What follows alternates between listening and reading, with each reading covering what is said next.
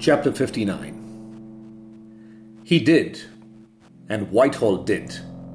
And as events unfolded, it appeared that Virgil was right too, and it was advisable to trust the man of experience. For the Kaurava sat at home while the provisional re- legislature had carried on without them, gaining neither the advantages of being in office within the country nor those of leading a glorious crusade in exile as Pandu was doing. In due course, other parties and alliances st- staked their claims to form ministries in some of the provinces, and when it suited them, the British admitted these claims. The Muslim group of Muhammad Ali Karna, which had failed to win a majority in any of the provinces, formed minority governments in three where the Kaurava ministries had resigned. They set about systematically increasing their following through every means at their disposal. One story quoted Karna as saying, We shall win the hearts and minds of the people, however much it costs us. Thwarted, frustrated, excluded, the Kaurava party chafed in its self imposed irrelevance. Then, in a desperate and not entirely well thought out bid to regain the political limelight, the party met under Gangaji's chairmanship and proclaimed a new campaign of civil disobedience.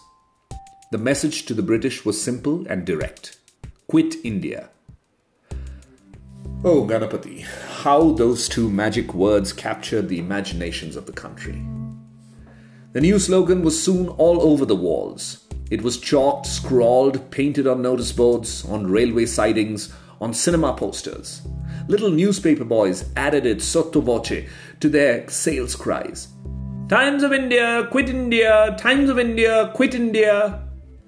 The magic refrain was taken up by chanting crowds of students, office goers, political workers, hoarsely orchestrated by the Kaurava party and its vociferous cheerleaders.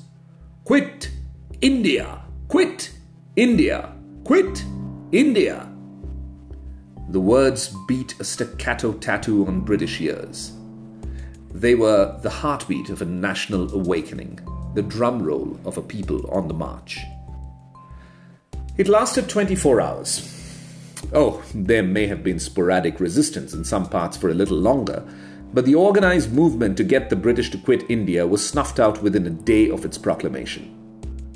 The Raj had been watching the Kauravas closely, very closely. It arrested the principal leaders within hours of the Quit India call, in one notorious case, arresting a dilatory working committee member as he was coming out of the meeting hall. I had gone to the bathroom when the others dispersed, Ganapati, if you must know. By the next afternoon, the lower level organizers, the men who actually got the crowds onto the pavements, who told them where to march and led them in the sloganeering, were behind bars. It was all over before it began.